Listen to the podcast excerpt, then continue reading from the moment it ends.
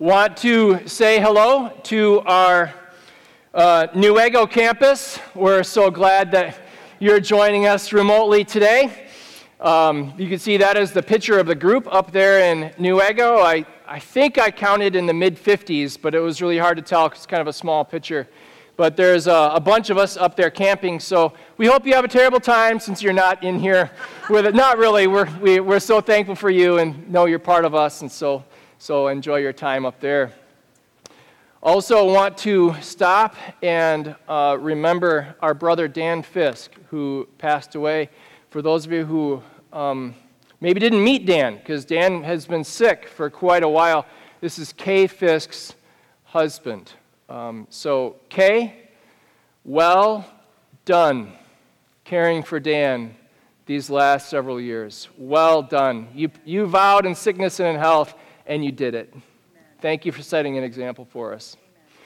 Let's pray, and then we'll jump in. Lord, we do want to remember the Fisk family, and Lord, we pray that you'd be the God and Father of all comfort to them. We pray that you'd give them peace that passes all understanding, because you're the Prince of Peace. Lord, when they are, when they are weak, meet them with your strength. And when they have decisions to make, Lord, give them, their, give them your wisdom. And Lord, I pray too for, um, for us this morning as we think about life and think about death. Lord, I pray that, that you'd stand in front of me while I'm in front of them, that you'd talk over me while I talk to them. We pray these things in Jesus' name. Amen. Question. If you knew you would die in 107 days, if you knew you would die in 107 days, if you're doing the math, that is November 27th, that is the Monday after Thanksgiving, how would you live between now and then? So if you knew you had one more Labor Day, one more. This is, this is your last Labor Day. Who would you spend it with? How would you spend it?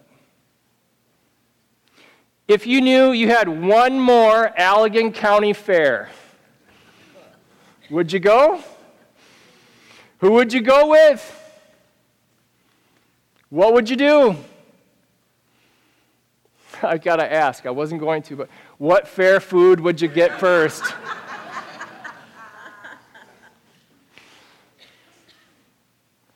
If you knew you had one more set of fall colors,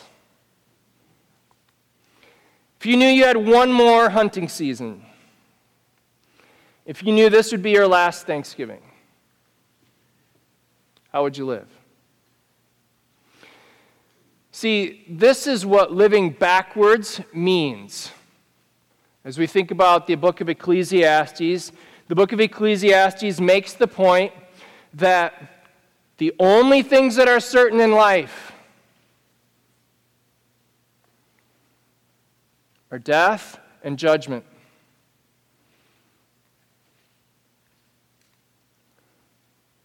So, because death and judgment are coming and coming faster than we think, we must be ready. We must live with a deadline in mind.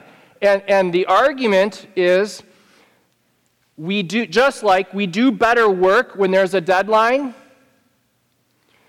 we live better when we know there's a deadline. So if you had 107 days to live, what would you do?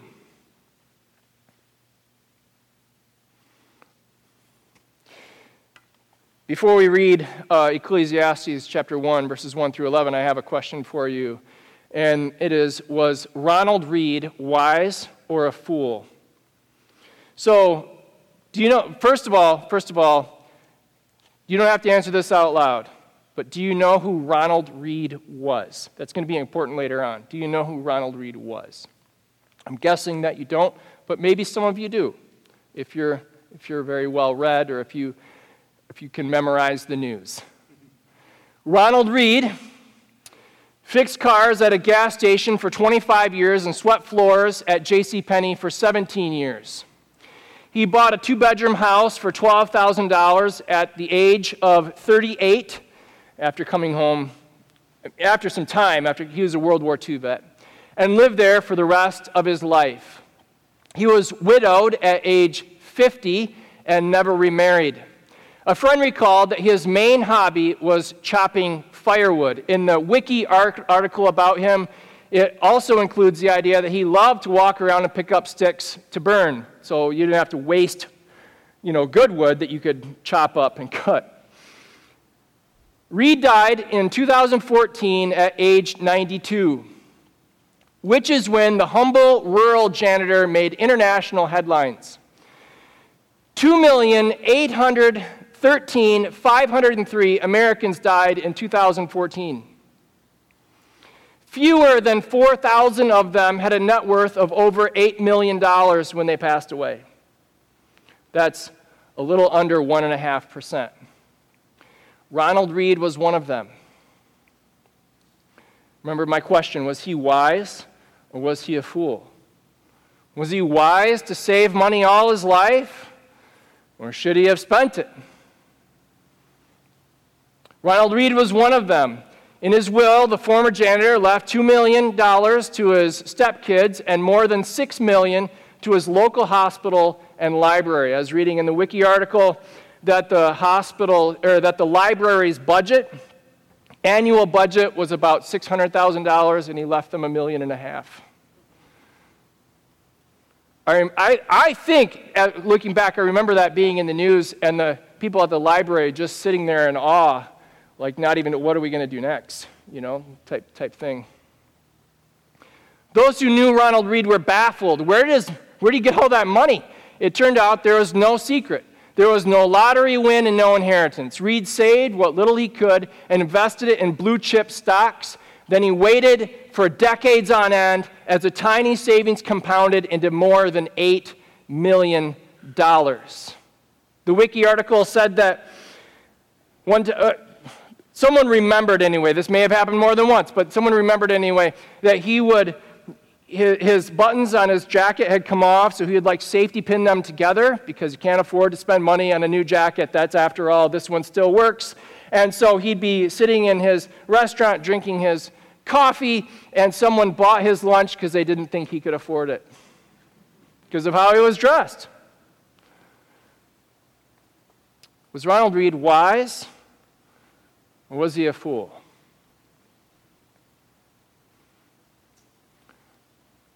Ecclesiastes chapter 1, verse 1. If you have your Bibles with you, you can open with me. I'll read the chapter, otherwise, or read the passage, otherwise, it will be on the screen.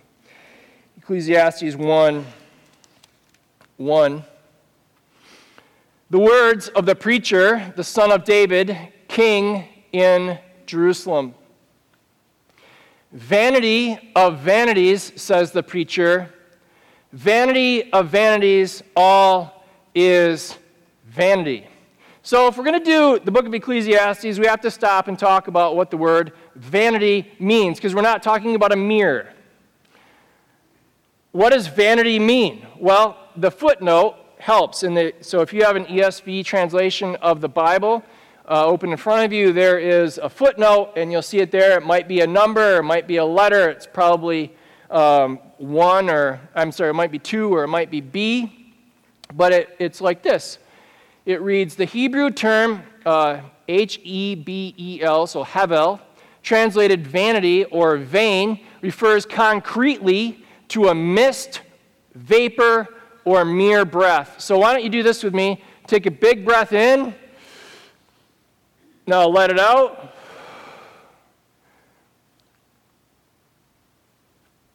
And the author of the Ecclesiastes would say that is your life.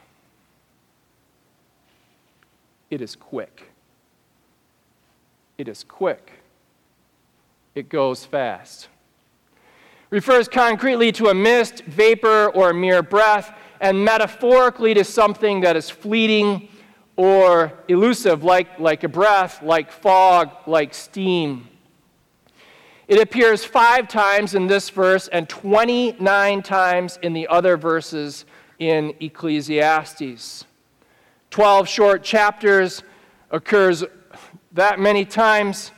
The book of Ecclesiastes explains how to live our vain lives. Here is Ecclesiastes' point all is vain. When I think about this, you can think of this like breath. It's the same word, hevel. Uh, the word for vanity is the same word in Proverbs chapter 30, where it's or 31, where it says, "Beauty is fleeting; it's going away."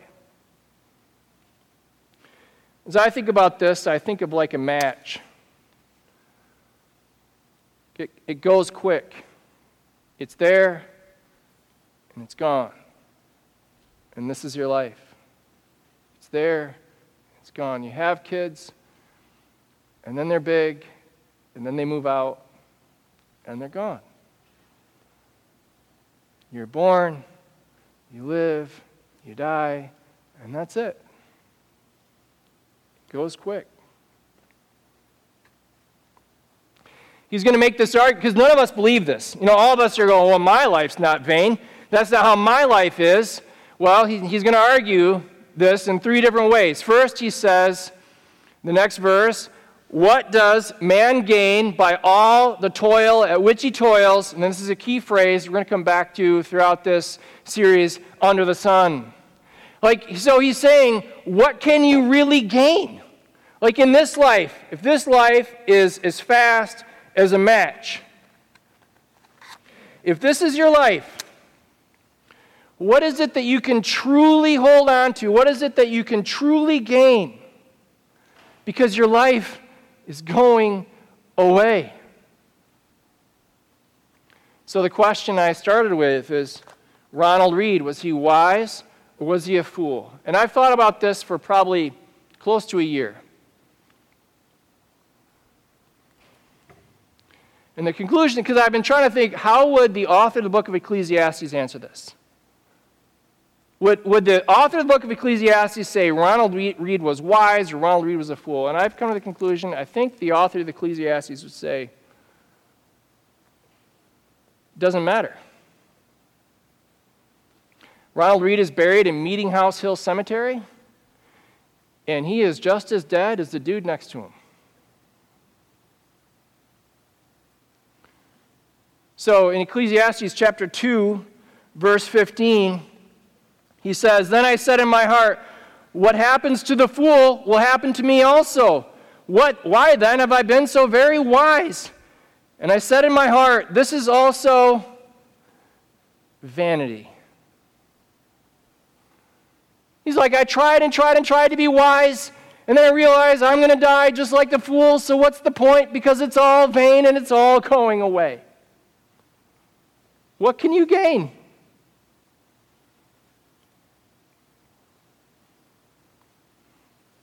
You don't believe this. I, I mean, I know, I know, like, I, I wrestled with this too for a long time. Like, a long time. This is hard stuff. But he goes on. Like, it gets, it gets in some ways worse. He says, A generation goes and a generation comes, but the earth remains forever. What he's going to argue now is that life is desperately unsatisfying and unfulfilling because nothing ever truly changes. Now you're going, I know that's not right. If I could change my life just this little way, I know it would be different. Well, watch. He says, The sun rises and the sun goes down and hastens to the places where it rises, or the sun returns panting. Imagine watching somebody running around and around and around and around on a track, just like the sun goes around and around and around and around, or just like the earth goes around and around and around the sun. I mean, you just watch this go round and round and round and round and round, and you sit there and go, That's my life. I do the same housework over and over and over every day. The same stuff. And what do I do the next day? Well, the same stuff again. Nothing changes. The wind blows to the south and goes around to the north. Around and around goes the wind. and on its circuit, and the wind returns. So he's imagine somebody sitting on a cliff overlooking the ocean, and the wind is just gusting. The wind is working very hard. The wind is blowing. And he says, That's my life. I work so hard, and it's just going around and around and around and around. I made the same meals this week that I made last week, and I'll make those same meals again the following week. You know, I do my laundry and I put it away the same laundry, the same laundry week after week after week after week. The same household tasks, the same meals, the same jobs. It just goes round and around and around and around. And that must mean nothing really matters because nothing really changes. It's all vain. Nothing truly changes. One more example, he says, All the streams run to the sea, but the sea is not full. Imagine somebody sitting at the mouth of a river, watching the river give and give and give and give, and the sea level never changes to the place where the streams flow and where they flow again. Like it just goes on and on and on. And you might be like this, man, I give and I give and I give and I give and I give, and nothing ever really changes. I go to work and I do the same old work day after day after day. And you know what? There's still work to do tomorrow. And nothing ever really changes. We think, well, maybe, maybe life would change and be satisfying if we could be with someone different or do something different or have a new set of experiences. All things are full of weariness. Wrong, he says. Everything gets boring after a while. Even the people that work at Disneyland get bored. My dad lives in Petoskey. Well, my mom and dad live in Petoskey. Well, I'm like, we're driving along Lake Michigan, and I'm like, Dad, you are so fortunate to live here. Like, this is amazing. You live in Petoskey. Like, look at this view. And he's like, I don't even notice it anymore. All things are full of weariness. A man cannot utter it. The eye is not satisfied with seeing, nor the ear filled with hearing. Your new experience will suffer from the law of diminishing returns. So, I mean, again, you're like, I don't think this is true. I think life is fulfilling. Well, what is fulfilling? What is truly fulfilling under the sun this side of heaven? What is truly satisfying? So, Mark Manson um, made his fortune blogging. Not a Christian, uh, really, not a Christian. And he writes when you're pursuing a wide breadth of experiences, there are diminishing returns to each new adventure, each new person or thing. When you've never left your home country, the first country you visit inspires a massive perspective shift because you have such a narrow experience base to draw on. But when you've been to 20 countries, the 21st adds little. And when you've been to 50, the 51st adds even less. It sounds like something Solomon would have written. The same goes for material possessions, money, hobbies, jobs, friends, and romantic sexual partners. All the lame, superficial values people choose for themselves. The older you get, the more experience you get, the less significantly each new experience affects you. The first time I drank at a party was exciting. The hundredth time was fun. The 500th time felt like a normal weekend. And the thousandth, thousandth, thousandth, I can't say it, sorry, time felt boring and unimportant.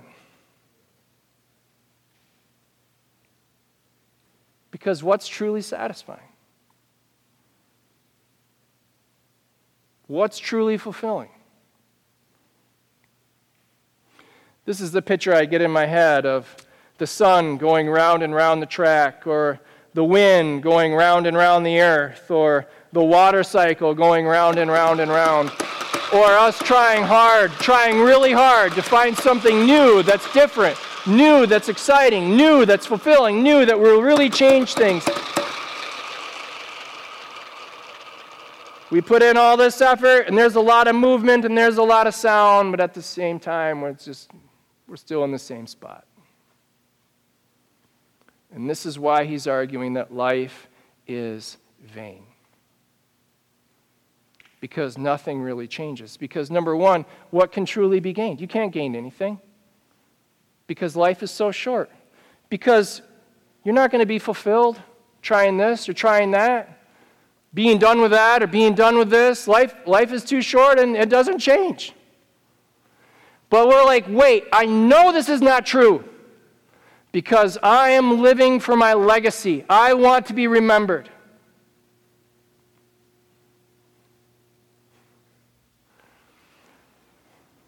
What has been is what will be. And what has been is what will be done. And what has been done is what will be done. And there is nothing new under the sun. And I have written in my Bible the more things change, the more they stay the same. There has been new technologies over and over and over and over, and every new technology turns out to be just like the last one, and we're still where we are Is there a new th- is there a thing of which it is said, "See, this is new. This will change everything." It has already been in the ages before us, and there is no remembrance of former things. Or you could translate this former people. We don't remember those people, we don't remember those inventors. Nor will there be any remembrance of later things yet to be among those who come later, or later people. You're not going to remember the people back there, and the people up there won't be remembered either. No one will be remembered. Now, again, I don't think you believe this because you're like, well, I know I'm going to be remembered. I know I will.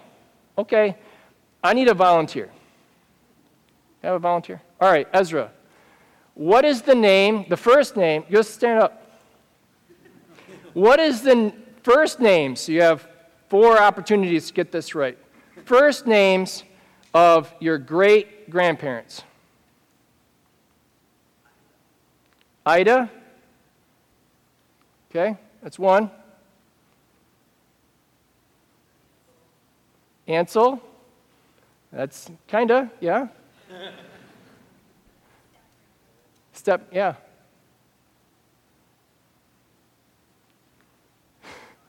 okay. Yeah, that's pretty good. That was better than I thought, I thought whoever would volunteer, I didn't know he was going to volunteer, but anybody that volunteered, I thought you might not even remember the name of your great grandparents. Now, if we said great, I mean, do you know? Do you know the name of your great grandparents? The first name of your great grandparents? Do you know that?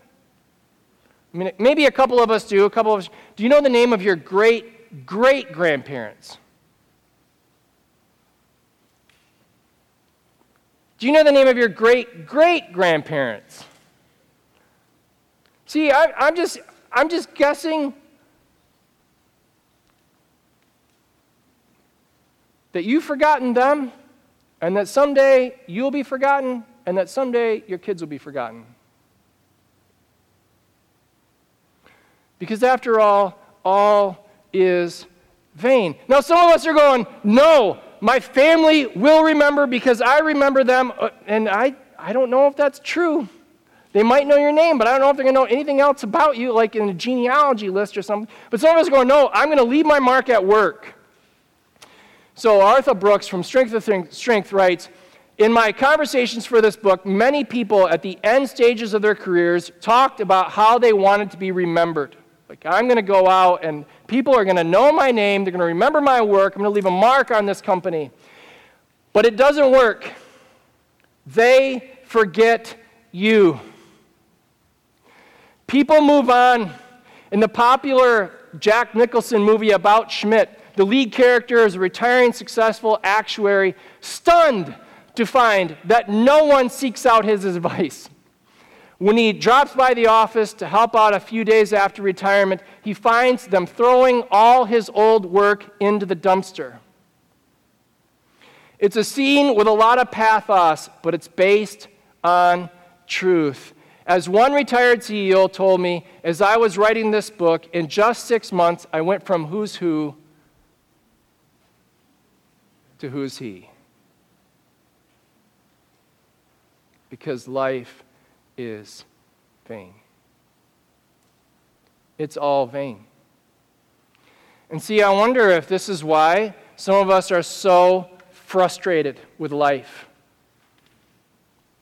I wonder if we're so frustrated with life and we get so depressed sometimes, we get so angry sometimes because we're trying to demand something from life that life can't give. We're trying to demand gain from life that it can't give us. It cannot give us permanence. We're trying to gain satisfaction from life by changing something, but life doesn't change. From trying to violate the law of diminishing returns, but it won't be violated. We're trying to demand that we have a legacy and that everyone will remember us forever, and, and they won't. See, all is vain. Unless it isn't.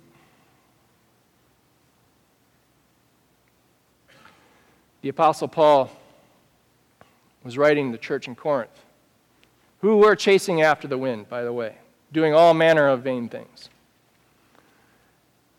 And he's talking to them about their life, and he talks to them about the importance of Jesus' death and Jesus' resurrection. And this is what he writes about Jesus' resurrection and its application for our lives. He writes in 1 Corinthians chapter 15, verse 58, Therefore, my beloved brothers, be steadfast, immovable, always abounding in the work of the Lord, knowing that in the Lord your labor it's not in vain. Why? Well, because the resurrection is true. Because the resurrection really did happen.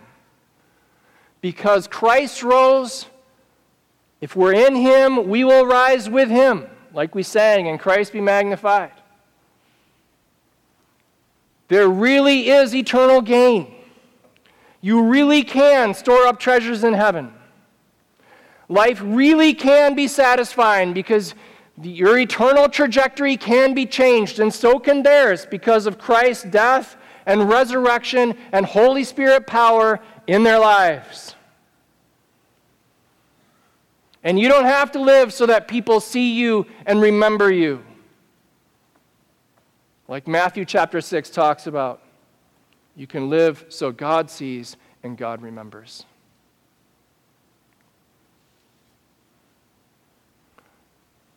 So, if November 27th is your deadline, how will you live between now and then? The book of Ecclesiastes would plead with us to not waste our lives trying to gain what cannot be gained. It would plead with us to not waste our lives trying to seek satisfaction from what cannot ever fill us up. It would plead with us to stop trying to be remembered by people who are going away as fast as we are.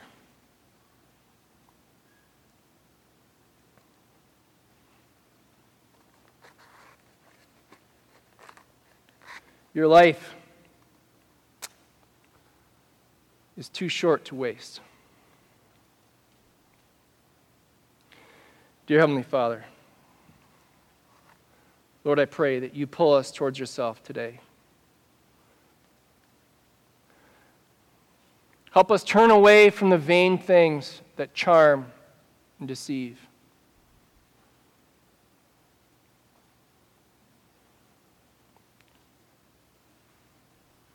Help us turn to you because you are what lasts. In Jesus' name, amen.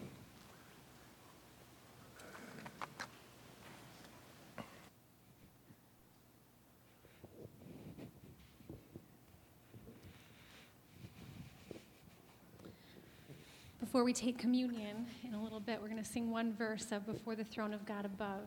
And as you sing this song, um, just think about standing before the throne of God and what that means for us that we have a place before the throne of God. So if you could, st- um, you can actually stay seated. We'll, we'll stand in a little bit. So we'll, we'll stand after we um, sing the first.